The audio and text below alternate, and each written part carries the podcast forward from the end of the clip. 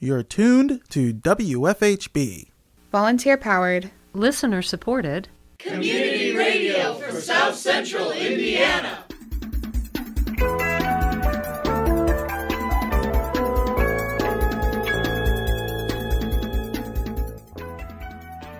Good afternoon. Reporting for WFHB, this is Noelle Herhusky Schneider. And I'm Wilder Mouton. This is WFHB Local News for Wednesday, October 27, 2021. Later in the program, we hear a selection from a recent interchange with guest Davarian Baldwin, a professor of American Studies at Trinity College in Hartford, Connecticut, and author of In the Shadow of the Ivory Tower How Universities Are Plundering Our Cities. More in today's feature report. Also, coming up in the next half hour, we have Better Beware, your weekly consumer watchdog segment hosted and produced by Richard Fish. More in the bottom half of tonight's program. But first, your environmental news brief.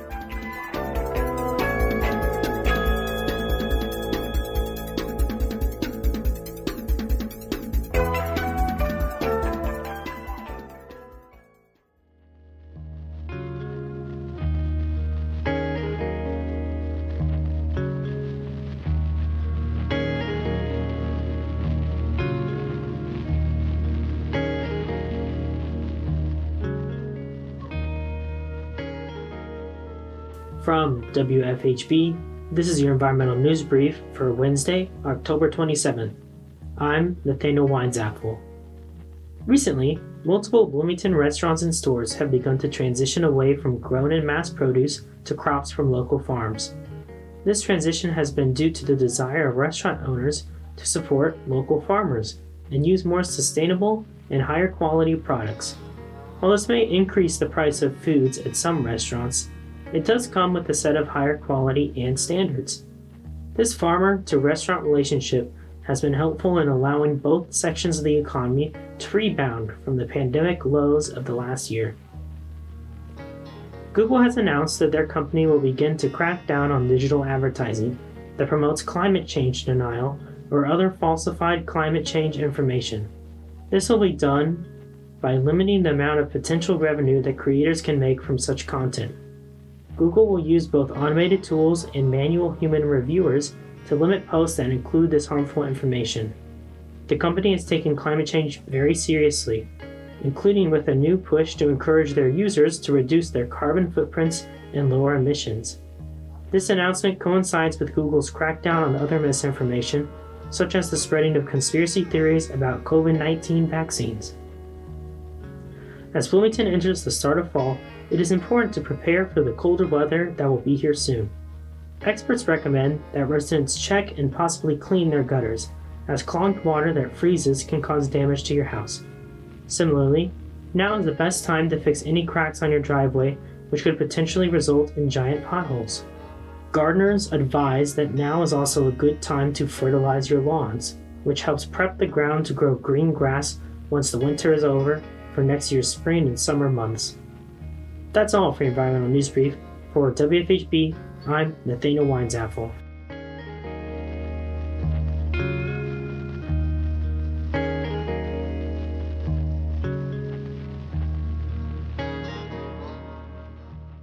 On October 22nd, at the Bloomington COVID 19 press conference, Board of Health Director Penny Caudill shared information regarding the COVID 19 vaccine.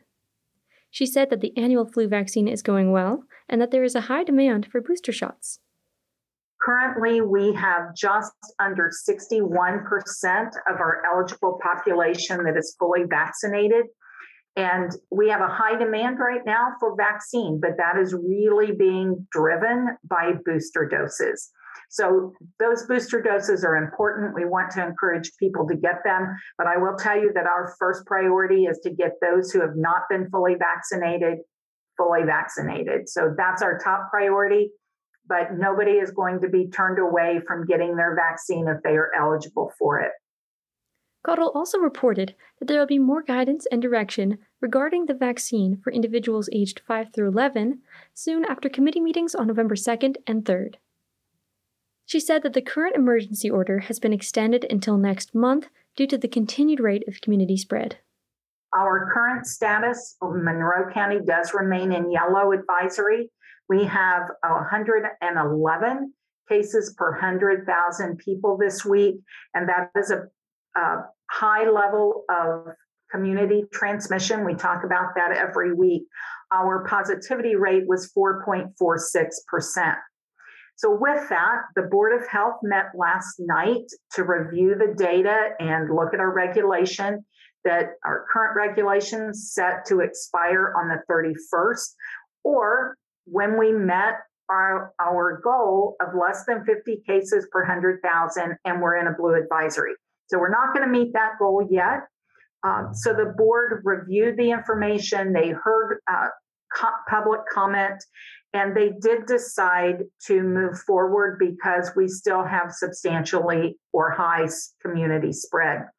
So we will be t- moving that forward. The Board of Commissioners will have to approve that recommendation to extend the current health regulation.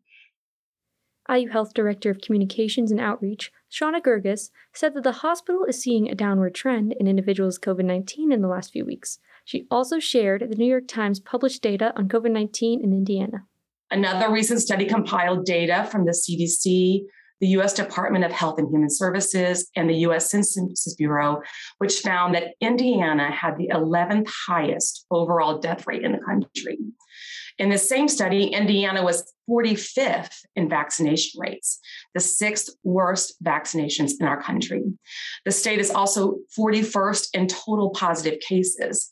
The information on these studies is placed in the chat so you can review the data and these important statistics. We can do better at protecting and uh, each other and demonstrating how we care for our fellow neighbors in our community. We know the vaccine works. We know the vaccine is safe and we know that it can save lives.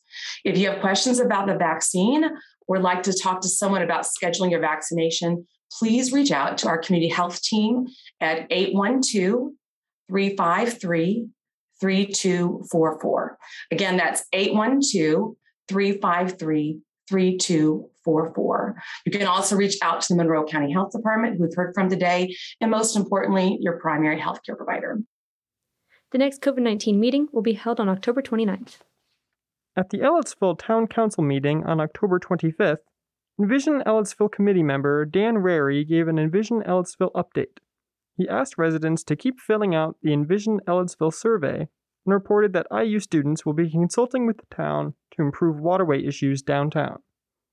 He said it is mutually beneficial. The students get experience and the town receives free consulting. One other thing I would like to um, report is that we've got a group of IU students from O'Neill uh, SPEA School um, working on a project uh, in the downtown area and specifically where uh, Robinson Block plant used to be. And if they haven't already, they're going to be uh, contacting some stakeholders and contacting, um, I'm sure, Mike Farmer and Kevin Talati and, and uh, some other folks. Um, timing seems right for this. Uh, this is a school project, and um, they're going to give us ideas of what other towns have done with similar similar waterway issues, and help identify some future funding sources. I almost said flooding sources, funding sources, including uh, Main Street grants. Clerk Treasurer Sandra Hash asked the council if there was any deliberation being done on some residents expressing interest in changing the Halloween trick or treat hours to Saturday night instead of Sunday. Councilmember William Ellis said that the date on the calendar is October 31st, and that is what kids know and expect. The date on the calendar is the 31st, which is when Halloween traditionally is, so I don't see where we have any determination of when Halloween is. So I mean, that that's I don't I don't know when this started. It didn't happen when I was a kid. You went trick or treating whenever Halloween was. Nobody told us when to go. We we were able to read a calendar at an early age. Councilmember Scott Oldham responded, saying that it is not the government's place to decide when trick or treating should occur. My personal feeling is the government has no business telling you when you can go visit your neighbors. So go see your neighbors whenever you want. If they choose to give you candy, hey, good on you. If they don't, well, then leave. The next Ellettsville Town Council meeting will be held on November 8th.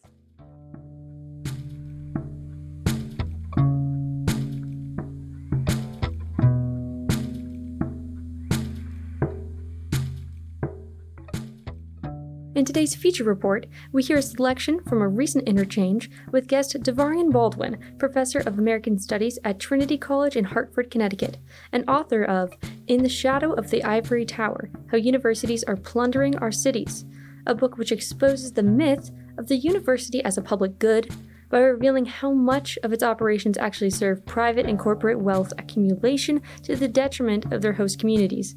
In this segment, Davarian Baldwin turns to IUPUI in Indianapolis and asks Bloomington residents and IU students Are you aware of the way the university does its business across the state? In Indianapolis, this means destroying black community history. We turn to Doug Storm, producer and host of Interchange.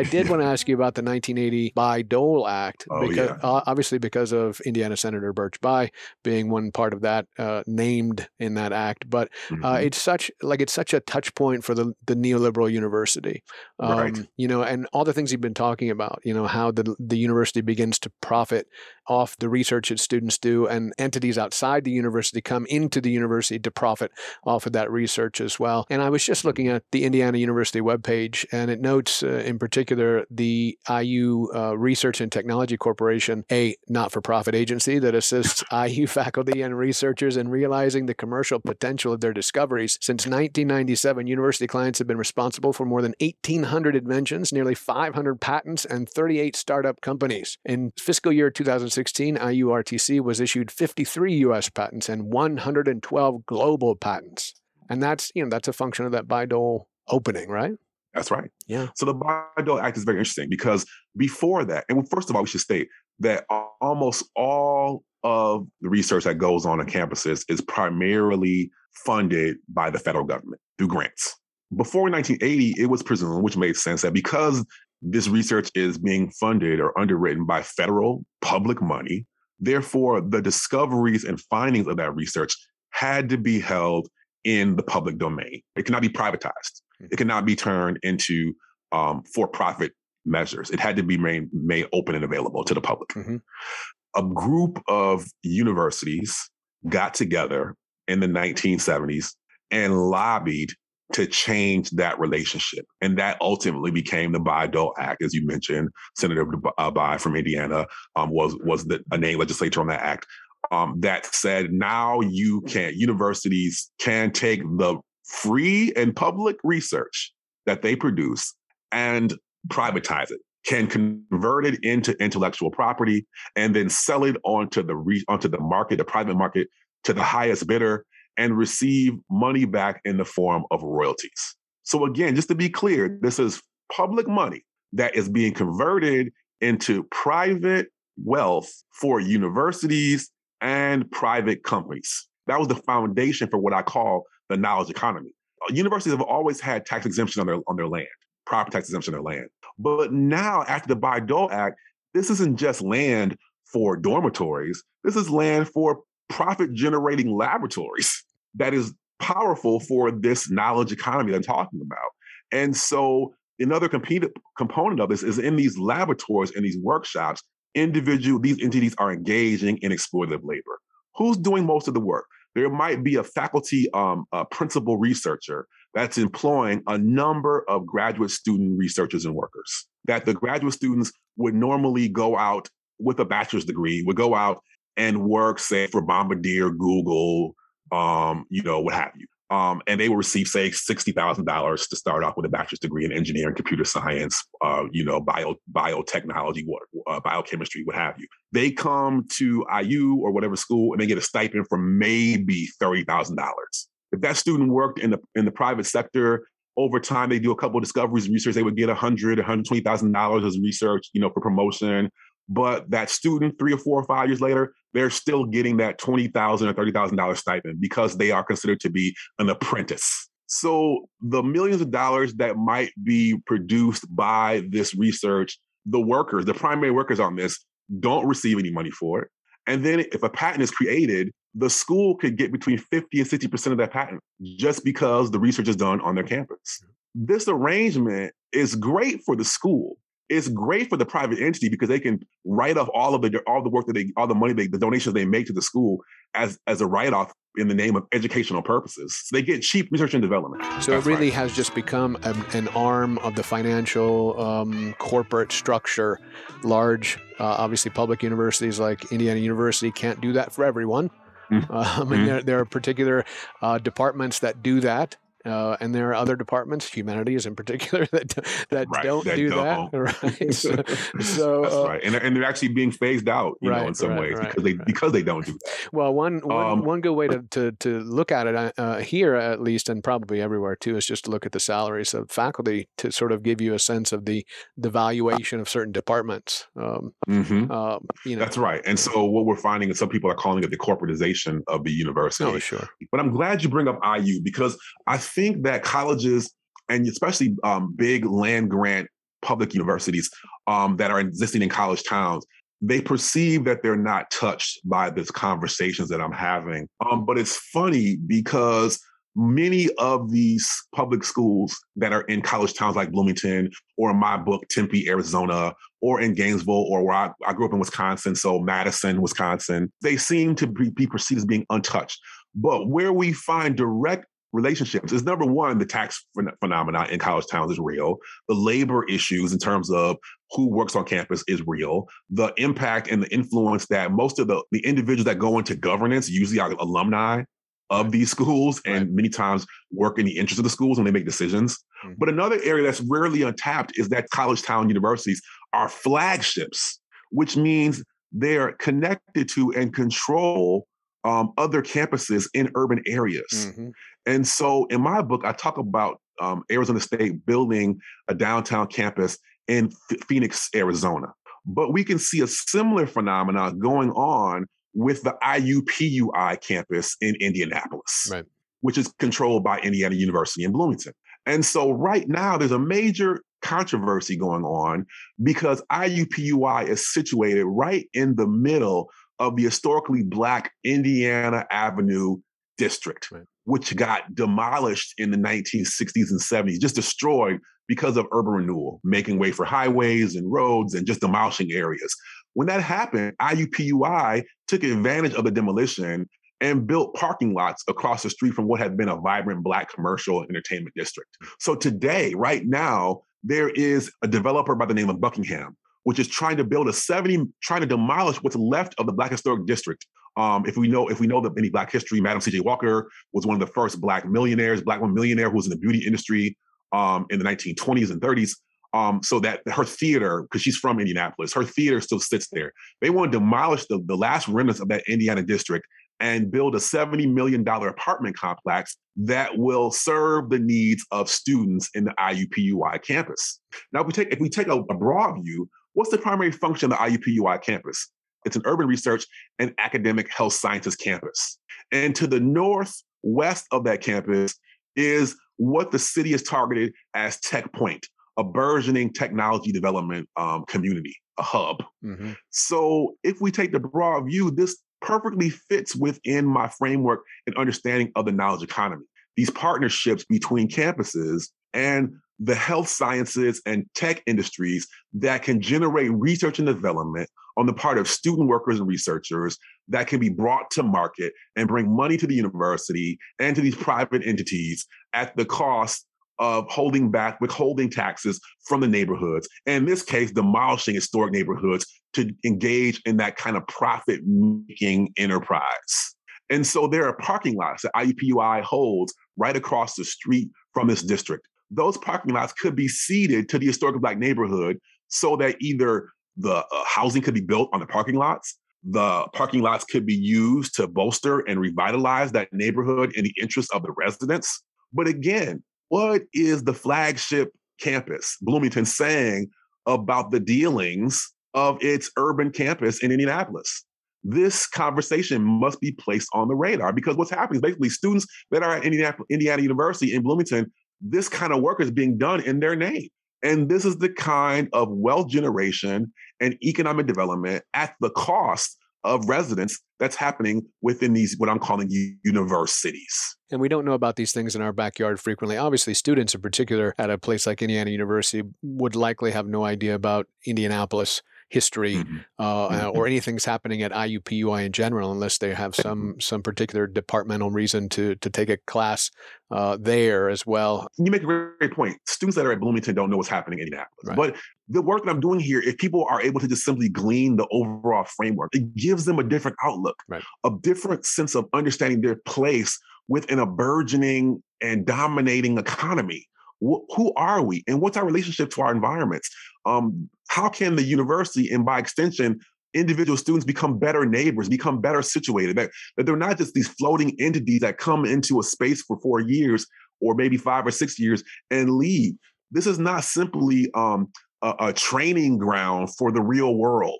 These campuses, your presence, you're a part of this real world multi-million dollar economy and you should know about that what if, if we go to school for anything and, and not just to get a job it's to understand our, our sense of our citizenship our place our situatedness and and we should be lifelong learners and we should be getting this is the kind of education i feel that students should be getting what's your relationship to the environments in which you sit how can you make them better? How can you improve them? How can you better connect to your surroundings? How can you be a better citizen in your community and in your world? This is a grounded material example, a starting point for students to begin that hopefully lifelong process.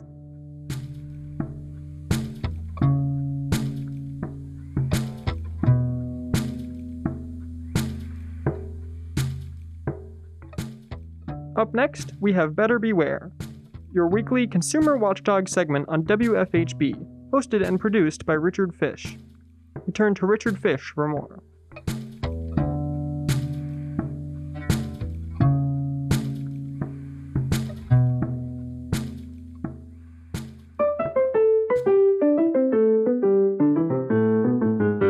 Welcome to Better Beware. Here's your consumer watchdog from WFHB Community Radio with the latest information and helpful hints designed to keep your head out of the clouds, your feet on the ground, and your money in your pocket.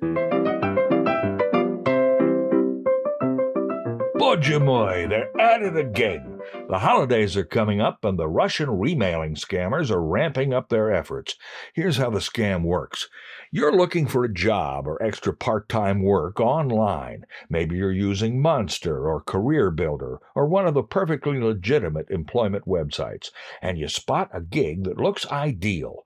Work from your home, doing some simple things that don't require a lot of technical expertise or any real training, and you get paid right away through some perfectly legitimate means like PayPal.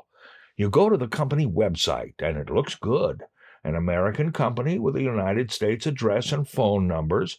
The names of the contacts are ordinary sounding names like George Carter or Michael Hawkins. Maybe you even check further using Whois or Domain Tools or some other website to see who owns the domain, and it comes back to another American address. If it's an overseas address, it's a friendly sounding one, like French or British. You inquire, they respond, and they offer you a contract, which looks all right. You sign up, and things start arriving at your home. These things are new, and they're not huge no refrigerators, 75 inch TVs, or sailboats, just things like purses and coffee makers. You wrap each item as a gift, and then wrap it up in brown paper ready for shipping. And you take pictures as you do this, showing the item, the gift wrapping, and the outer wrapping. You log onto the website and upload your pictures, and they send you back a mailing label to print out and stick on. The package, as it turns out, is going to somewhere in the Russian Republic or in the Ukraine. You mail it off, turn in the receipt, and bingo, you get paid for your work. Maybe you get 40 bucks a package, and you only spent a few bucks for wrapping paper, and it took less than an hour. It's all good, right? Wrong. You may do several packages and find you're not getting paid. At the same time, things stop coming. They will stop coming all of a sudden at some point. The items were all purchased with stolen credit cards or fake credit accounts built up with hacked information, people's stolen identities. Especially during the holidays, retailers often don't catch the fraud until after things have been shipped. When the seller finds out they've been ripped off, all they've got is your name and address. These Russian remailers do their dirty work under clean sounding names like Erico Designs, Design America, or ShipProcess.com. When one gets busted, they pop up again with a new name and website. The Postal Service and other scam busters are just playing whack a mole. This swindle has been going on for years, and all too many good people have been conned into helping a foreign den of thieves. Don't be one of them. I'm Richard Fish for WFHB News and Public Affairs. Better Beware comes to you from WFHB Bloomington, Indiana. Find all our episodes at WFHB.org. If you can help put the kibosh on a con, email beware at WFHB.org. Remember, swindlers never give a sucker an even break.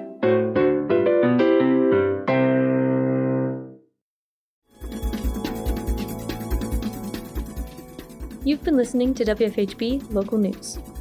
Today's headlines were written by Nathaniel Weinzapfel and I in partnership with CATS, Community Access Television Services.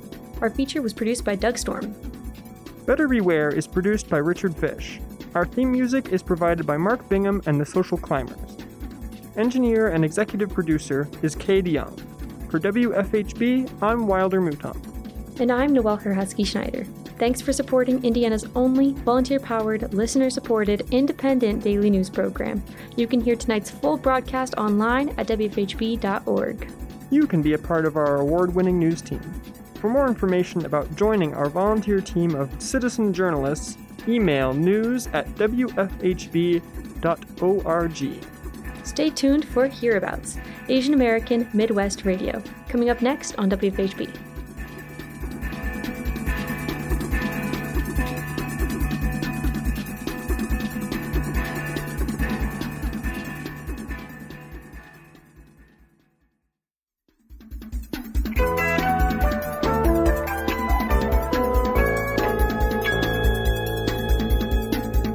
Been listening to the WFHB local news on WFHB Community Radio. Our news is written and reported by volunteers working to provide local news, cover local issues, and strengthen our local community. We invite you to participate. You may submit questions, comments, and story ideas to news at WFHB.org. You can become a WFHB local news volunteer by attending new volunteer orientation. Feel free to check out the WFHB Local News Archive at WFHB.org to find newscasts, individual stories, and catch a live feed of the WFHB local news. We are local, longer,